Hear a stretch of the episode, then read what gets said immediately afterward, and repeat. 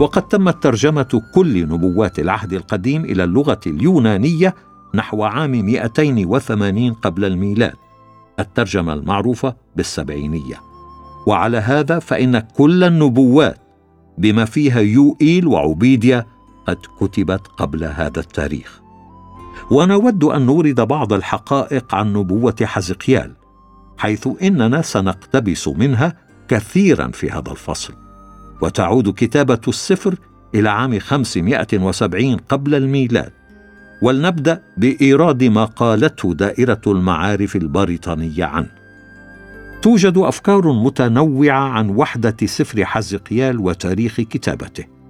ولكن السفر يوضح أن خدمة النبي امتدت من 592 إلى 570 قبل الميلاد.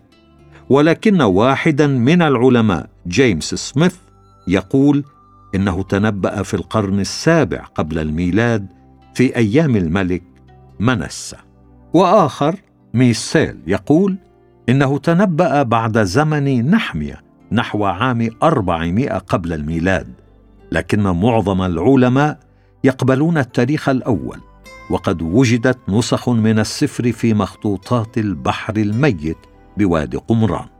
وتتضح الوحدة الأدبية للسفر من تكرار عبارة فيعرفون أني أنا الرب أكثر من خمسين مرة وعبارة حي أنا يقول السيد الرب ثلاث عشرة مرة وعبارة سبوتي سبوتي اثنتي عشرة مرة يسلكون في شرائع أحد عشر مرة.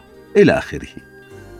ولقد حدث هجوم شديد على صحة نبوة حزقيال التاريخية بسبب قوله إن الله كلمه في السنة الخامسة من سبي يوياكين الملك ولكن الحفريات الحديثة جاءت في صف هذا التاريخ. فقد وجدت ثلاث جرار مكتوب عليها اليقيم وكيل يوياكيم مما يدل على أن اليقيم كان وكيلا لممتلكات يوياكين أثناء وجود يوياكين في السبي. ومن الواضح أن الشعب كان يعتبر أن يوياكين هو ملك يهوذا وأن صدقيا كان يملك كقائم مقام يوياكين ابن أخيه. ومن هذا نرى أن كلمات حزقيال في تاريخ سفره صحيحة ومناسبة للفكر اليهودي في وقته الذي اعتبر يوياكين ملكا. رغم أنه كان في منفاه ونخلص من هذا أن قوله السنة الخامسة من سبي يوياكين الملك برهان على صحة السفر التاريخية وليست كما قال النقاد هجوما ضدها. ويرى دارسو الأدب القديم أن سفر حزقيال وحدة أدبية تتضح من وحدة أسلوب كاتبه ووحدة خطه الفكري. فإن الكاتب يكتب بضمير المتكلم وهو يعطي زمن نبواته ومكان حدوثها مما يبرهن أن السفر كله من نتاج قلم كاتب واحد.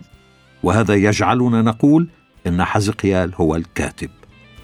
وقد قال بيتر ستونر في كتابه العلم يتكلم إن النبوات التي جاءت في الكتاب عن البلاد المختلفة مثل صور وصيدون والسامرة وغزة وأشقلون وغيرها لا يمكن أن تكون قد كتبت بعد حدوثها. فإن الفترة الزمنية التي مضت بين الكتابة والتحقيق كبيرة. لقد قيل إن ما جاء في النبوات هو تاريخ عن أشياء حدثت وليس نبوة بأشياء ستحدث. ولكن هذه النبوات جاءت قبل ميلاد المسيح لأنها في العهد القديم. وقد تحققت نبوة كاملة منها وأجزاء فقط من اثنتين منها قبل ميلاد المسيح ولكن الباقي كله تحقق بعد الميلاد. وحتى لو أسقطنا ما تحقق قبل الميلاد فإن العدد الذي تحقق بعد الميلاد كثير جدا. وقد راجعت كتاب ستونر لجنة من كبار علماء الجمعية العلمية الأمريكية وكتب أحدهم مقدمته فقال إن المعلومات الواردة به صحيحة علميا وإن الحسابات الواردة فيه قد أجريت طبقا للنظريات العلمية الصحيحة. ولو أننا طرحنا النبوات التي فيها شك من جهة تاريخها وجعلنا الشك في جانب رفضها لبقي الكثير المذهل بعد ذلك. والحقيقة أن الذين يشكون في صدق النبوات يفعلون ذلك لأنهم لا يؤمنون بوجود الله.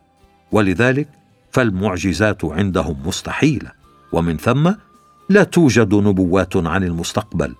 ولذلك فإنهم عندما يقرؤون أقوال النبي ويرون أنها قد تحققت في زمن بعد النبي بكثير فإنهم يزعمون أن النبوة قيلت بعد وقوع الحادث. وليس لأنهم درسوا الحفريات والاكتشافات الأركيولوجية الحديثة التي تقدم أدلة دامغة على صدق هذه النبوات. ثانيا نبوات تحققت. سنقدم هنا نبوات جاءت في الكتاب المقدس مع تعليقات عن تاريخية كل نبوة منها حتى تتضح لنا دقة تلك النبوات. وعندما ندرسها نبوة بعد نبوة ونراها كلها تتحقق بصورة مذهلة سينزاح الشك الذي قد يكون خامرنا وينقشع. ويقول أحد علماء الحفريات هناك مشاكل في التوفيق بين الحفريات والتاريخ الكتابي لكنها ليست خطرة. وأعتقد أنها ستنجلي بعد الاكتشافات الجارية. ولكن الاتفاقات بين اكتشافات علم الآثار والكتاب المقدس كثيرة جدا ولا يوجد اكتشاف منها يجعلنا نشك في صحة التاريخ الكتابي. وقد أطلقت أعيرة نارية كثيرة ضد الكتاب المقدس. وهنا نطلق اثنتي عشرة قذيفة في صف الكتاب وهي عبارة عن اثنتي عشرة نبوة كتابية تحققت وهي قذائف عالية طويلة المدى يصعب إسكاتها. اولا صور من أغرب النبوات الكتابية التي تحققت تلك التي وردت عن مدينة صور وتستعمل كل كتب الدفاع عن المسيحية هذه النبوة ولها الحق في ذلك. وهذه كلمات النبي حزقيال الفصل السادس والعشرين من عام 592 إلى 570 قبل الميلاد. العدد ثلاثة. لذلك هكذا قال السيد الرب ها أنا ذا عليك يا صور فأصعد عليك أمما كثيرة كما يعلي البحر أمواجه. العدد أربعة. فيخربون أسوار صور ويهدمون أبراجها وأصحي ترابها عنها وأصيرها ضح الصخر. العدد خمسة. فتصير مبسطا للشباك في البحر لأني أنا تكلمت يقول السيد الرب. العدد سبعة. لأنه هكذا قال السيد الرب. ها أنا ذا أجلب على صور نبوخذ نصر ملك بابل من الشمال ملك الملوك بخيل وبمركبات وبفرسان وجماعة وشعب كثير. العدد ثمانية. فيقتل بناتك في الحقل بالسيف ويبني عليك معاقل ويبني عليك برجا ويقيم عليك مترسة ويرفع عليك ترسا. العدد الثاني عشر. وينهبون ثروتك ويغنمون تجارتك ويهدون أسوارك ويهدمون بيوتك البهيجة ويضعون حجارتك وخشبك وترابك في وسط المياه. العدد الرابع عشر. واصيرك كضح الصخر فتكونين مبسطا للشباك. لا تبنين بعد لأني أنا الرب تكلمت يقول السيد الرب. العدد الحادي والعشرين.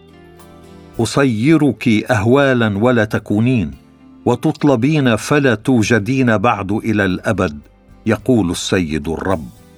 في هذه النبوة نرى الحقائق الآتية عن مدينة صور واحد يخرب الملك نبوخذ نصر ملك بابل مدينه صور الآيتان السابعة والثامنة. اثنان تقوم دول كثيرة على صور الآية الثالثة. ثلاثة. تصير صور صخرة عارية ضح الصخر. الآية الرابعة. أربعة. يبسط الصيادون شباكهم لتجف على موقعها. الآيتان الخامسة والرابعة عشرة. خمسة. يلقون أنقاضها في الماء. الآية الثانية عشرة. ستة. لن تبنى سور أبدا. الآية الرابعة عشرة. سبعة. لا توجد سور بعد إلى الأبد. الآية الإحدى والعشرين. والنبوة كما نراها واضحة وقد تبدو متناقضة ولكن التاريخ لا تناقض فيه. فلندرس تاريخ صور لنرى كيف تحققت النبوة. تحقيق النبوة. واحد. توضح نبوة حزقيال خصوصا الفصل السابع والعشرين العدد السابع والعشرين أهمية مدينة سور وتجارتها وثروتها. وقد حاصر نبوخذ نصر ملك بابل سور بعد نبوة حزقيال بثلاث سنوات.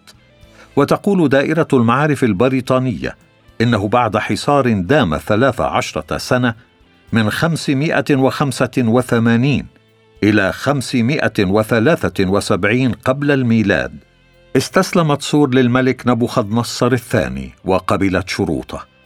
وفي عام 538 قبل الميلاد كانت صور وكل فينيقيا قد أصبحت تحت السيادة الفارسية. وعندما اقتحم نبوخذ نصر أبواب صور وجد المدينة خالية تقريبا.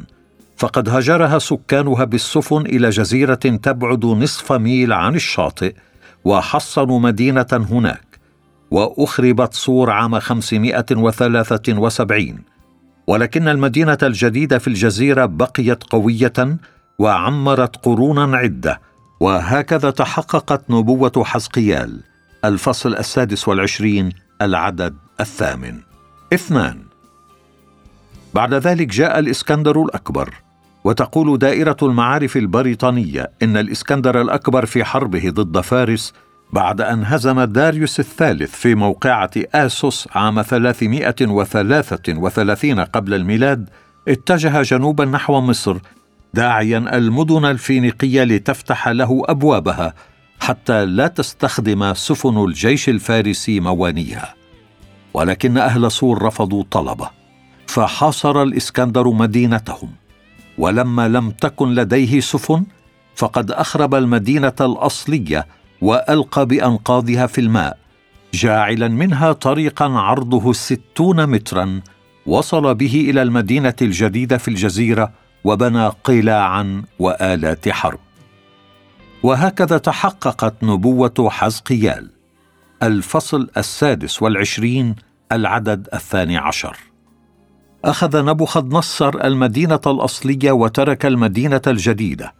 ولكن الإسكندر أخذ الاثنتين رغم صعوبة أخذ الثانية المحاطة بالمياه وبالأسوار الحصينة. ومع أن الأسطول الفارسي كان يحميها إلا أن الإسكندر صنع طريقا في البحر من أنقاض سور ولم يكن هذا الهجوم سهلا فقد كان الصوريون يهاجمون العمال الذين يرمون الأنقاض في البحر فبنى اليونانيون برجين عاليين لحماية العمال وكان اليونانيون كلما تقدموا في العمل وجدوا البحر يزيد عمقا. وأحرق الصوريون الأبراج التي بناها اليونانيون وعطلوا تقدم الغزاة. وعزلوا جزءا من الجيش عن البقية وكانت الخسائر جسيمة جدا. ورأى الإسكندر شدة حاجته إلى السفن فجعل أهل البلاد التي هزمها يساعدونه في صناعة سفن الحرب. فقدمت له صيدا وأرواد وبيبلس نحو ثمانين سفينة وعشرا من رودس وثلاثا من سولي ومالوس وعشرا من ليكيا وواحدة كبيرة من مكدونيا ومائة وعشرين من قبرص وهكذا تحققت نبوة حزقيال الفصل السادس والعشرين العدد الثالث.